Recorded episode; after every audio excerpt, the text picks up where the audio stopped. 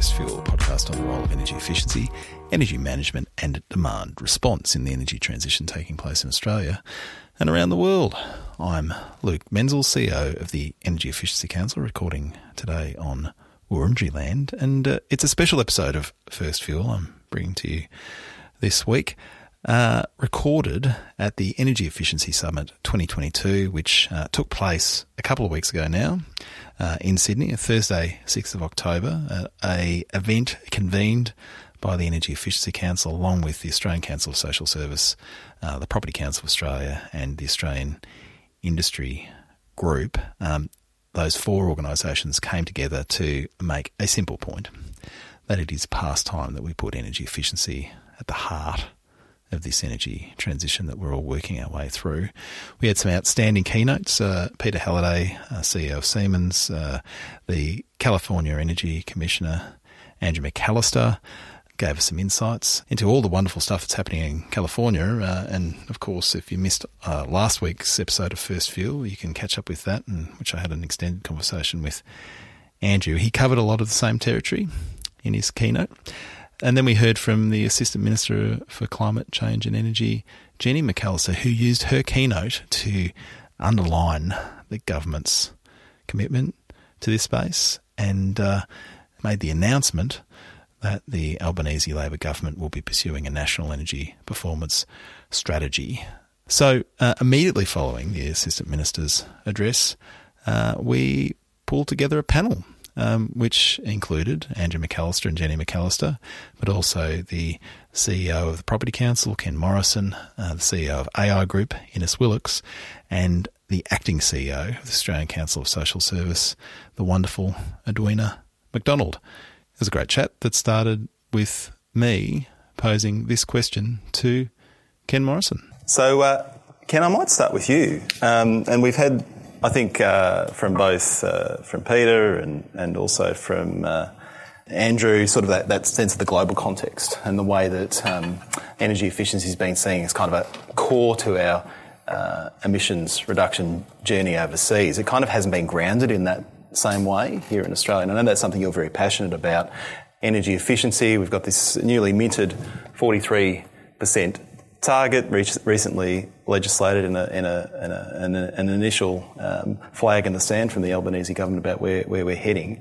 Um, I was just wondering if you could unpack for us what the role of energy efficiency is in that, that near-term goal in 2030 and also what, the, what its role is going to be as we move forward to that, that, that final target of uh, net zero by 2050.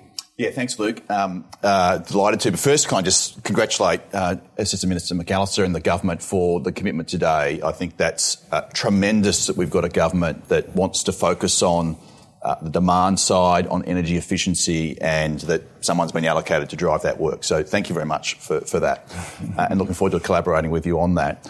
The yeah, it, it, uh, it's a no-brainer mm. that we have this focus on the demand side. Uh, you know, and I think the previous speakers have spoken about it very well in that, of course, if we're going to get to our net zero targets, we need to be able to decarbonise energy supply, but we also need to to look for the the uh, the least cost abatement options, and many of those on the demand side. Yep. Um, we we also need to look at the the benefits, you know, the the uh, uh, the benefits to the economy as well. And one of the things we know is that this energy transition that's in front of Australia and the world is going to cost a lot of money. There's going to be a lot of investment that's going to go into energy distribution systems, um, uh, renewable energy forms. A lot of that money will come from private sources. Uh, a lot of that will also come from governments, both on budget and off budget. And if energy efficiency can make a difference in terms of avoiding some of that investment, then that's a really important part of uh, the the economic transition as yep. well. That's something that you know. Uh, uh, Jim Chalmers should be very interested in terms of how do you avoid some of these big bills that are that are coming government's way. So I think whether you're looking at a, a uh, and a uh, from that net zero perspective, or you're looking at the the uh, the dollar investment perspective, it makes a lot of sense for it to be a big part of the future, and that's why it's really good we've got that commitment today. Yeah, and uh, Edwina, like there's that, that there's that cost lens, which Ken's spoken so eloquently to, but then there's kind of lived experience of our most vulnerable. And what we often talk about is like there's a social license to this transition, um, and we've got to bring the whole community along with us, and we've got to bring the most vulnerable along with us too. Can you maybe unpack what energy efficiency means at, at the ground level, renters and vulnerable households around Australia? Yeah, absolutely. I'll just, I will just start by acknowledging we're on Gadigal country, and I, I think that uh, in terms of climate change, we know that First Nations are, are impacted um, you know, uh, uh, greatly by climate change and need to be, you know, part, very much part of the solution and central to the solution. Um, and, and, I thank you, Assistant Minister, particularly for your commitment to collaboration and engagement. Um, it's certainly appreciated, I think, by all of us here and, and very much by the, the sector. Um, and, and, also particularly for the words that, that you spoke about, that, that in terms of people who are uh, on the lowest incomes or the most vulnerable, that they do experience energy stress disproportionately to others. Um, and it's really great to have that acknowledgement from the Assistant Minister uh, for Energy Efficiency um, or focusing on energy efficiency. It's uh, certainly consistent with what we're hearing. We've just conducted a survey uh, of people on income support uh, to, to hear how they're coping or not coping, as the case is at the moment, with increasing costs of living. And it came out really strongly in that survey just the impact that energy stress is having on people. Uh, so people have told us that currently about half of the people that we've surveyed are either currently in energy debt or expect to be in energy debt uh, when their next energy bill mm. comes in. And at the moment, we're just coming out of a cold winter, so we're expecting those those bills aren't going to be good. But also, it's in the context of, of people having already done all they can to reduce their um, energy use. So people are telling us they're doing things like uh, cutting down on showers, the number of showers that they're having. They're um, cutting down on lighting, on heating. They're going to bed early to stay warm. Um, they've changed the way they're cooking in order to reduce energy. So they're already trying to do all they can to reduce energy, but at the same time, they're, they're in this extreme mm. energy debt. And we know that it is impacting people's health uh, and well-being. Uh, practically everyone we surveyed told us that they're currently that not having enough money to pay for basics like energy uh, is impacting their health. Um, people are telling us, and, and, as you mentioned, that they, people are giving up essentials. They can't afford all the essentials, so they're having to make choices. Um, and an energy bill coming in is something that people um, often need to prioritise paying. So people are, are, skipping meals, they're skipping medicine, um, either not taking the medicine or, or, kind of stringing out the dosage to make it last longer. Um, we had you know, one woman, for example, tell us that the fortnight that her energy bill comes in, she only buys bread and milk for that fortnight because that's all she can afford to buy in order to pay the bill. So we certainly know that this is really hitting hard in terms of what people can afford and, and then the flow on impact it has to their health.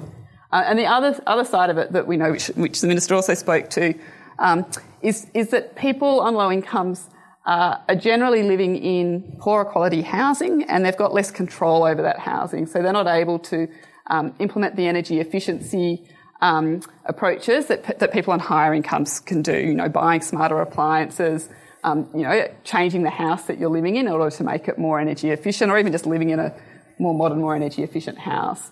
And that this is having a flow on effect also to people's health. So people um, are living in houses that are too damp, that are too cold, that are, you know, in winter too hot in summer. Um, they're experiencing health effects from that as well respiratory illness, cardiovascular illness, mental health effects. And we know that living in too, you know, too hot and too cold houses is actually killing people as well. So we know that both the, the, impact of not having enough money to pay for the energy bills hitting home and also uh, the impact of living in houses um, and homes that people can't um, afford to make more energy efficient uh, is also having this great impact on health. Um, and, we, and we also know that, that people are bearing this cost disproportionately. So people on lower incomes pay a higher percentage of their income, uh, four times actually of, the, of their income compared to people on higher incomes. Um, so it's certainly impacting in all these different ways. And that's why we see it as so important in terms of having this energy efficiency strategy and the plan going forward and having the particular focus for people on low incomes, looking at, at prioritising that. And I think there's, there's agreement generally around that. Um, to, to prioritise that in order to uh, address the hardship, address the energy debt uh, for people on low incomes while at the same time addressing um, reducing emissions as well. And, and going to the, the point we were discussing earlier around, you know, commercial buildings, we have frameworks in place, we have NABERS which we can back in and accelerate. In the residential space, we don't have those same systems and processes in place. So we need to create an ecosystem, right, that can support, you know, upgrading all those millions of homes. And one of the ways we can do that is, is support uh, vulnerable households and upgrades in that in that space, um, which helps create the ecosystem which the rest of the market can leverage. Um, it's been a tough year for vulnerable households. It's also been a tough year for business, right? Um, so you know, energy energy costs um, have been a very significant concern for business, particularly on gas, but across gas and electricity. Obviously, those those costs on the gas side are, are through into electricity markets. Specifically on electricity, Innes, where do you, where does the demand side sit from your perspective, and what role can it play to ensuring we get to a place for business sees them having access to a secure, reliable, and affordable supply of energy? Uh, thanks, Luke, and uh, thank you to everyone who's here. Special thanks to the McAllisters for their presentation. um, I, I, must say, uh, Andrew, uh, you know, not much known about me, but I, I, spent three years in California as our consul general in California uh, in the mid 2000s, and the reason I wanted to go there wasn't for the movie launches, although they were fun, um, was and all the TV shows and everything else um, was in part because it was our second biggest expat market, but in large part it was because of the work that California was doing in policy at that time, um, particularly around climate policy with the Schwarzenegger administration. And uh, I sort of take my mind back to their decisions around vehicle emission reductions and the role of the Clean Air Board, it was Mary Nichols at the time, uh, and, the, and the Energy Commission. Um, and it was really world leading. And that was what excited me about going there in a, in a policy sense. And it, uh, my third day in Los Angeles was up at Pepperdine University for the Schwarzenegger Blair Climate Pact announcement. Now, stunning place, Pepperdine University, but the point was that California has always been a leader in this space, and it's great to see that still is, obviously, uh, and is sort of giving a lot of thought to how we uh, evolve as a as a society and as a global community. So I just congratulate you. Uh, for that, and uh, hopefully you can learn some things here. I think what happened in California at the time really did start to drive the climate debate here, for better or worse uh, starting from about the 2007 election and its prelude to that, because the world was moving and we are still still moving. And uh, where where we get to, I think we all know where we want to get to, and that's thanking you, Jenny, for the 43% emissions reduction target. Um, so it does give us a goal. This has it, it is still tough for mm. business. Emma was laying out households, the story for households.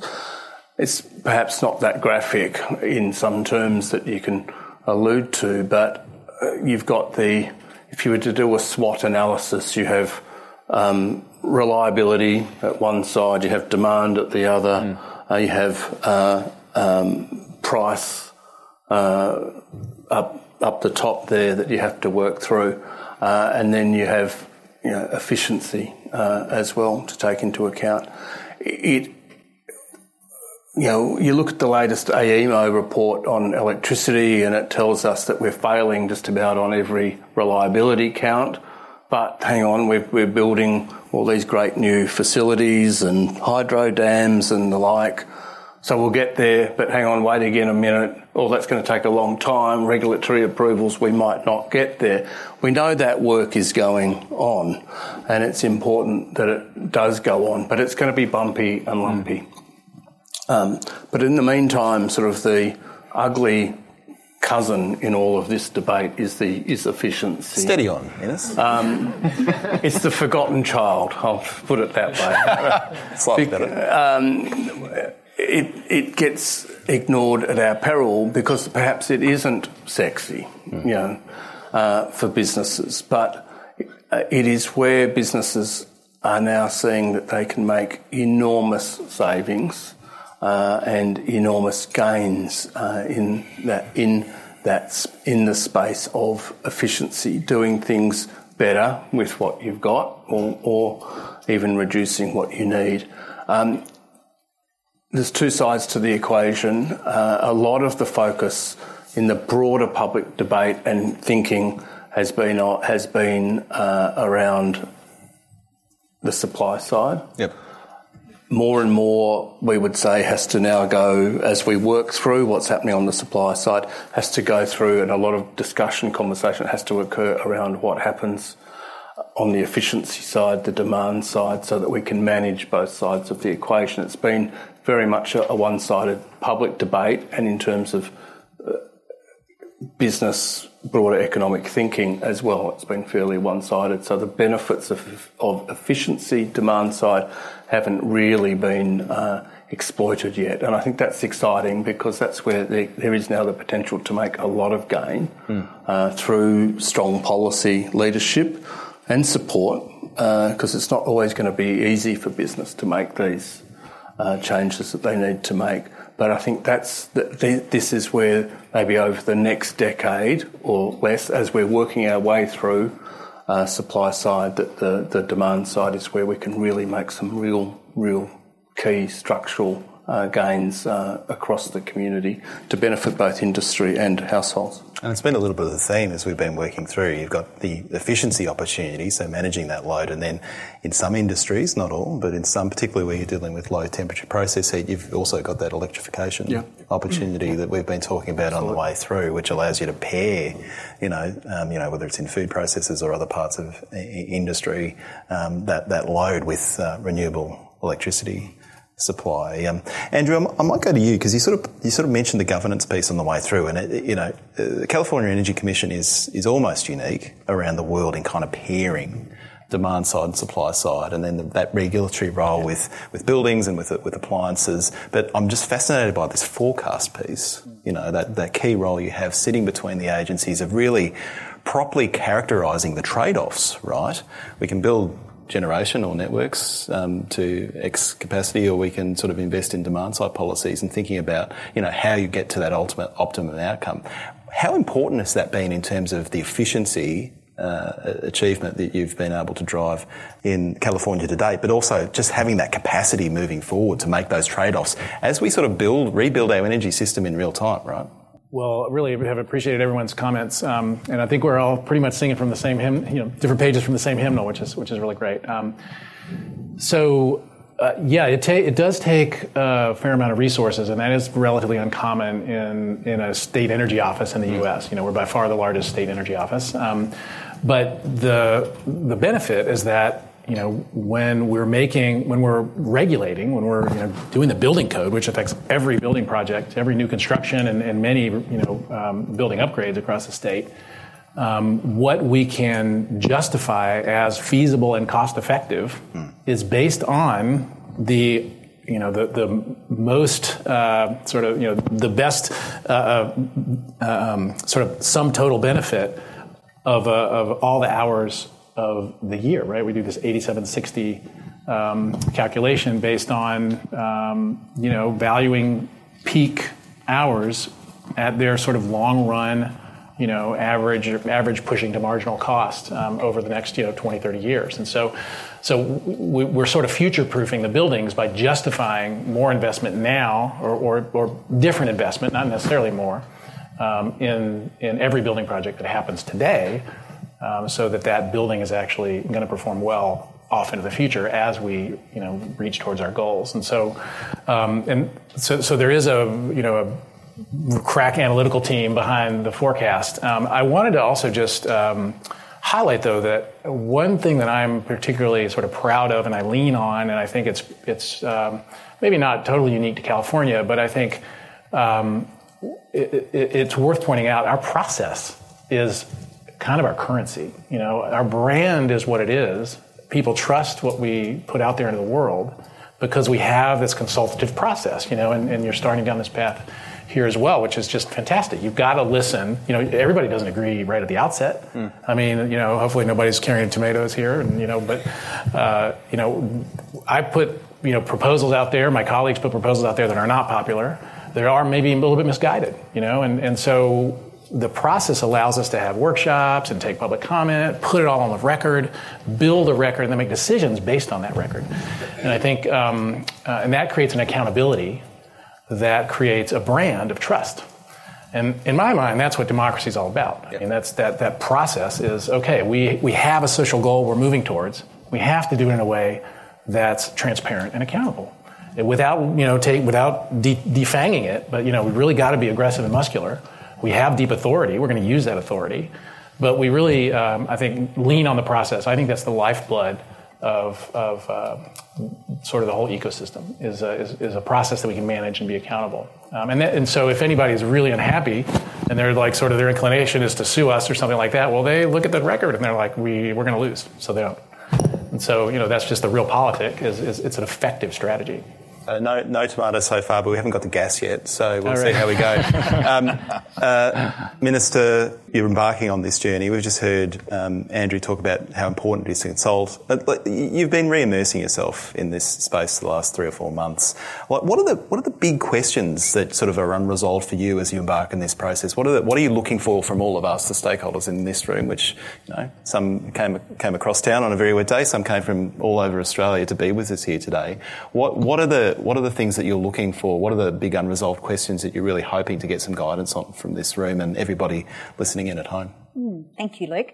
Um, look, I do come back to this after something of an absence. Um, and looking around the room, there's a lot of people who have for a very long time been involved in climate and energy policy. So when I was last sort of um, taking on a job of this kind, you know, Al Gore had just received, uh, had just uh, released his movie, An Inconvenient Truth. There was enormous community interest in what we were going to do about climate. Um, but in truth, the technology solutions were not well developed. They were promising, but they were not well developed and well established. And uh, the business community was maybe not ready to engage, was anxious. The difference this time is that coming in uh, within sort of a day or two of being sworn into the portfolio, um, Minister Bowen said, "Oh, there's a meeting on this morning. I think you should come to it." And sort of in wandered uh, m- many of the characters on the platform. um, and what became apparent to me was that I was operating in a different environment because, in fact, um, leading business organisations were collaborating with leading um, advocacy organisations to argue for a kind of change and that actually business was ready to lead, um, and that it, government's job, in a way, was to enable, facilitate, and mm. catch up. It's a long way in, but I think the thing that would be useful for me over the course of this afternoon and in all of the subsequent engagements we have is to really bring focus to what it is that government might do to unlock some of the impediments that are in the way of businesses who are ready to do things.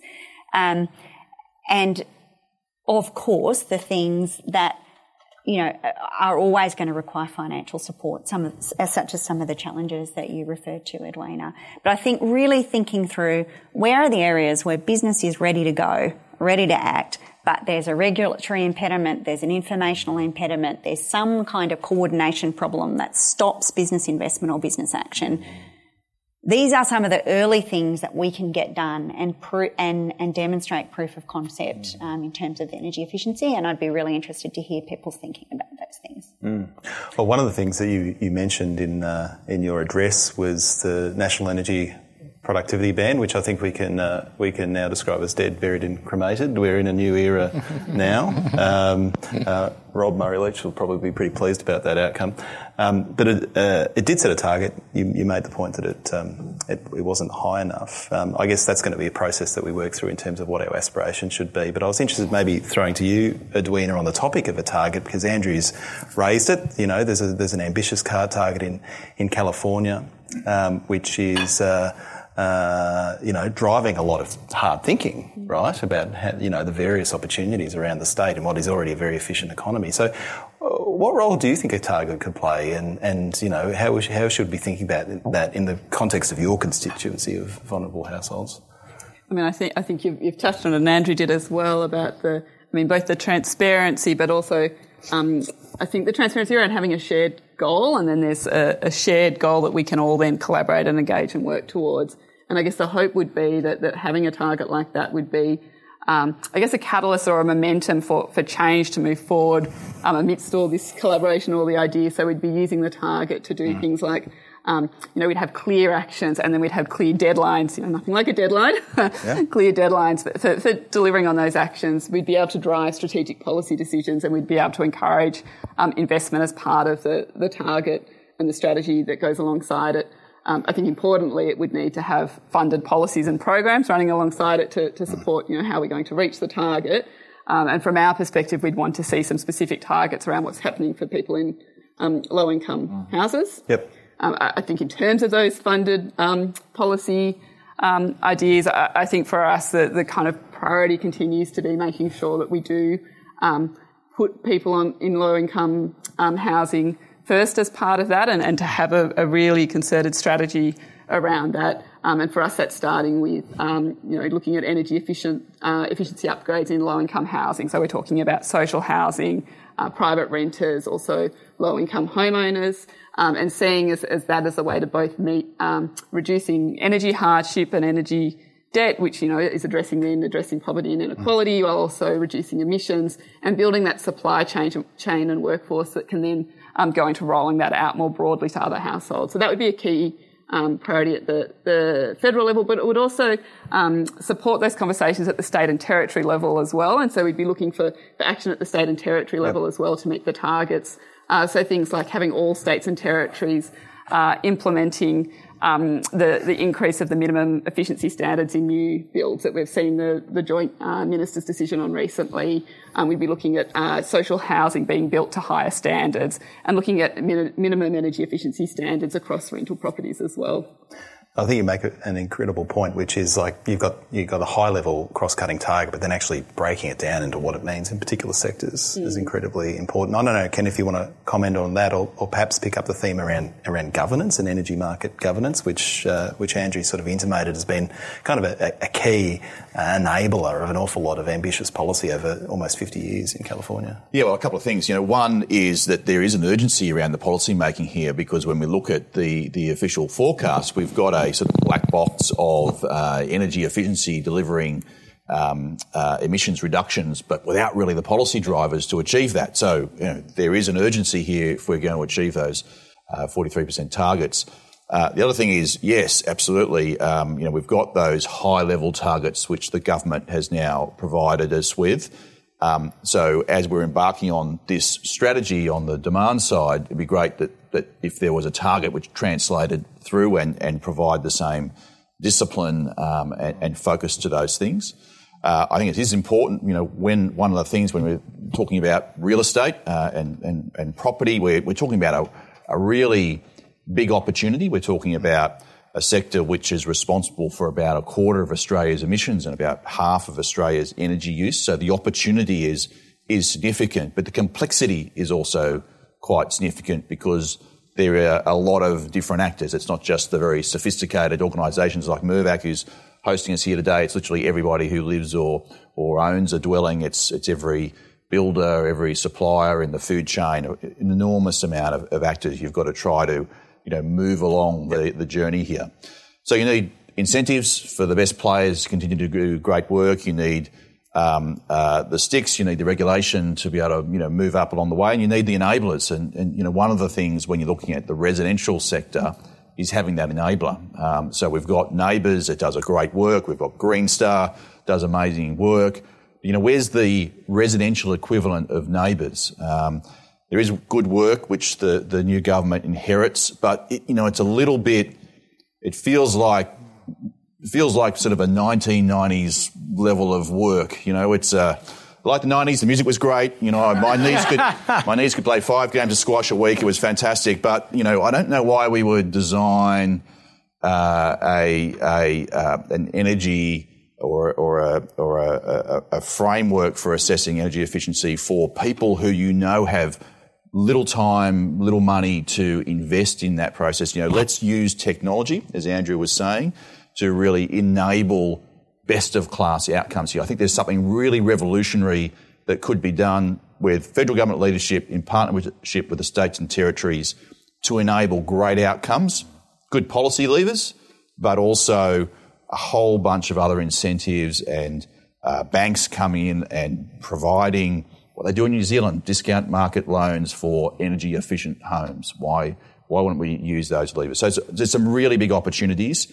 Not all of them are in the carrots and sticks. The enablers are also important. So there you go, Minister. Uh, put away the uh, Pearl Jam and break out the Taylor Swift when it comes to residential ratings. Can I just add one point? Yeah, sure. Because I think it's a really key point. So you you got to take advantage of opportunities when when they come, right? And just and that's the nature of politics. But we just happen to have in California a confluence of events this year where we had a big budget surplus. Yeah. Um, we had. Um, uh, you know, we, we're, we're really getting where the low hanging fruit is not really abundant anymore. And so some hard choices about where, where to put our dollars, you know. And so we ended up uh, with, uh, and, and, it takes leadership in the legislature. Often there are individuals that are just really keen on these issues and they provide leadership and get legislation through at state, you know, and federal level. Um, and so in our, in our, case, we just had a raft of legislation mm. that altogether was a climate package worth about $30 billion and is largely the buildings piece of this, uh, which is significant, and the, and the, the, the vehicles uh, infrastructure, which all told is probably about $10 billion, um, is, is all pretty much focused on, uh, much of it is focused on um, you know, under-resourced communities. Yep. Um, and so the, the heavy, it's a, there's a common understanding now that we have to start by moving markets that serve the least among us and that serve the people that don't have the capital, you know, that are living hand to mouth, and really do uh, you know, prove out that and then scale upward from there. And that's a little bit of a different, you know, program model than say the solar or other markets. And so I think we, you know, it's a challenge, but it's also a humongous opportunity. So, um, Innes, let's let's get to the gas conversation. We had to get there. Who's the tomato? well, look, you know uh, what I would note, and I know your uh, your colleague Tennant Reed uh, uh, talks about this regularly, is that many of our energy market forecasts, GSOO and the like, um, they project around 101 petajoules of gas savings, uh, demand reductions, I should say. Um, a bunch of that's electrification, I think about 90 petajoules, and then there's, you know, 11 petajoules of efficiency. And I should say that's by 2030.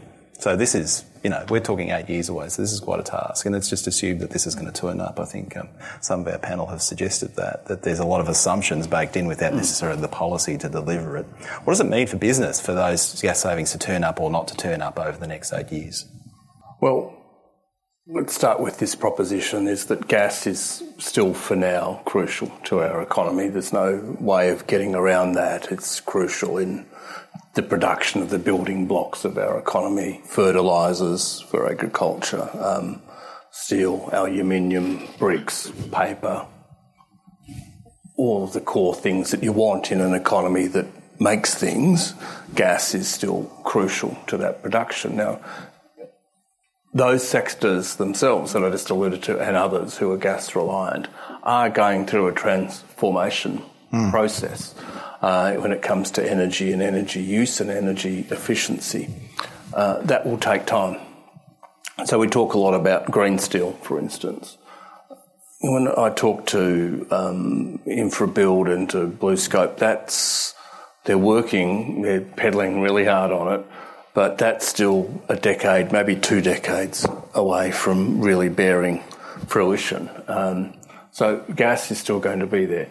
Now you talked about the 101 petajoules. Um, you know, there's a lot of assumptions built into this, um, and not all assumptions come true. Modelling is not entirely modelling relied is, on. Modelling is not a precise breaking news, ladies and gentlemen. um, I've often found that you get a model out from what you put in, and that's uh, that's largely it. Look, there's other things going on too. There's um, you know, there's Narrabri in New South Wales, which may or may not come to fruition. Santos, I think, of 2026. I think they're talking about making a decision on Narrabri, that would be 50 petajoules. There's gas import terminals as well that we're looking at. I spent three years trying to get gas import terminals into California and failed dismally with BHP and Woodside. They're probably glad I've failed by now. But in Mexico, yeah. Uh, um, but you know that that that's another component. Um, it makes a difference. Gas is still crucial. It's still important. We can't get away from it. But the point is, is that industry is working to get away from it. Yep. But it will take a long time. There's no flicking switches. There's no overnight solutions to not having having it and, and being reliant on it, both from an industrial perspective, but also from a household perspective. Um, it, it takes it will take a long time for us to walk away from it. And at the moment, there are just some things you just cannot do without gas.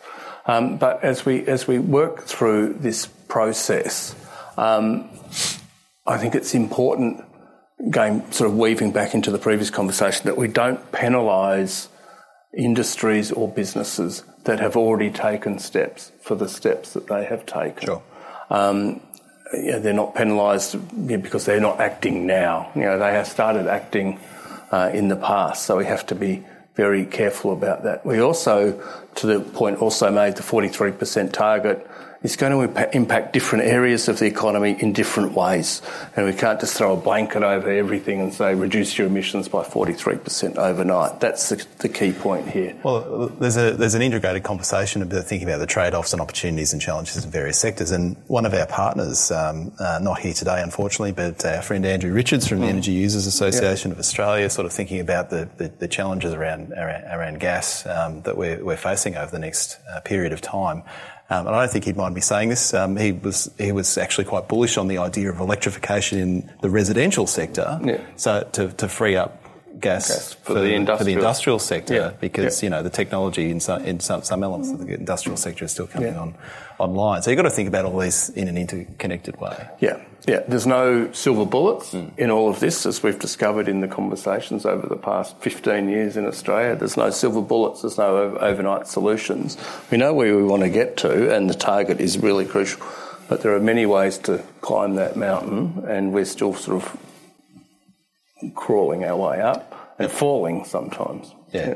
Yep. So look, um, we're almost out of time. Um, I'm going to give you a little bit of a choose your own adventure because uh, some of you are advocates and some of you have other positions with, with governments and government agencies. So um, you can either um, very quickly, 30, 30, 40 seconds, give me your, your pitch if you're an advocate for what you'd like to see in a, in a new energy efficiency, uh, energy performance strategy, or indeed what you're excited about in terms of the energy efficiency conversation that we're going to be ramping up in this nation. I might, I'll start with you, Innes, and then we'll, we'll go down the, we'll go down the line. Time to think. The fact that we're having the conversation yep. is exciting. I mean, when I said it was the ugly duckling or the problem child or whatever. Quite rude to me, yes. Yeah, well, I, I, didn't mean to be rude, but what I was trying to get across was that it has been neglected yes. as a solution, and the fact that we and it's always been there as a solution, um, but it's been neglected in the public consciousness, and I think.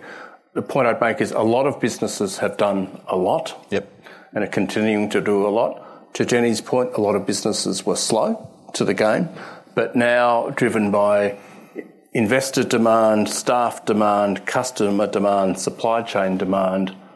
Uh, this is front and centre of industry thinking uh, at the moment. So businesses like Peters Siemens, where they do a lot of work in energy efficiency, and others as well. You know, this is going to be an area where, with the 43% target, locked in, what we've been talking about today is going to move from the sidelines, perhaps, of the debate to the centre. That's exciting. It is exciting. Edwina? Look, I'm going to combine your two because my pitch and what I'm excited about connect, right? right? And that, I mean, I've already, I think, spoke about the priority for us is energy efficiency upgrades in low-income homes. Yep. And I think we we know that you know that this will um, you know, require investment from government, but it is something that is good for, for government to invest in. And this is where I get excited.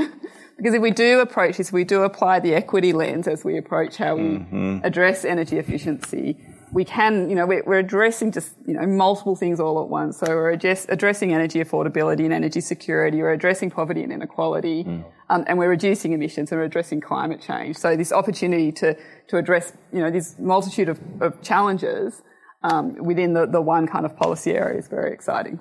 Good on you.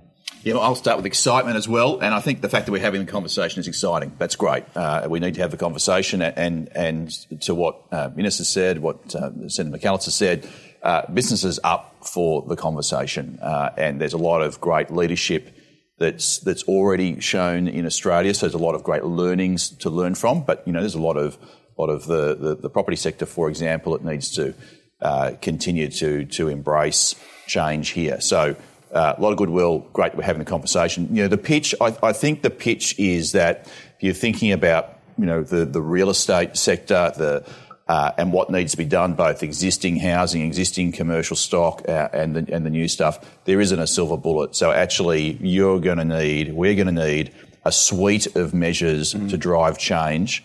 Um, some of those measures can be driven out of the federal government, and others will need the collaboration and support and the, and the drivers of state government. Uh, and and so there's a uh, there's a really important uh, intergovernmental collaboration piece there, which always scares the hells out of uh, anyone who's actually got responsibility to put something like that off.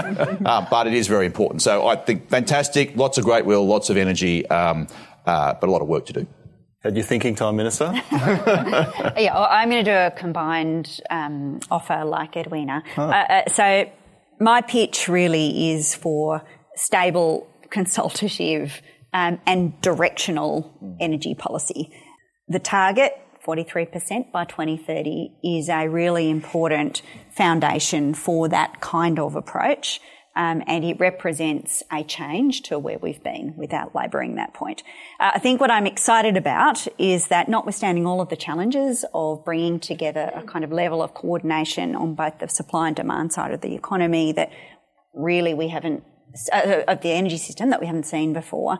There is an enormous amount of goodwill, business enthusiasm, and in fact, strong incentives for businesses to participate uh, across a range of um, vectors. And so I feel as though we are now in a position where we can work, really draw on the expertise and the enthusiasm of a lot of participants in the system uh, to, to, deliver some really good outcomes uh, for the people that Edwina cares about, but also for uh, the, the, broader community and for the energy system. So I feel very optimistic, and that's the thing I'm excited about. Wonderful, Andrew, bring us home. Let's see. We have a real challenge ahead of us for the next, you know, to bridge to 2030. So I think, yep. Uh, you know, in the near term, we just we have to have we have to do everything right. We've got to build do this massive build out of clean energy, and then we also have to sort of keep our existing system reliable enough to, to sort of uh, you know get along until we really have that bridge. And so I think Australia and California are both in in that um, in that, really basically in that same kind of milieu.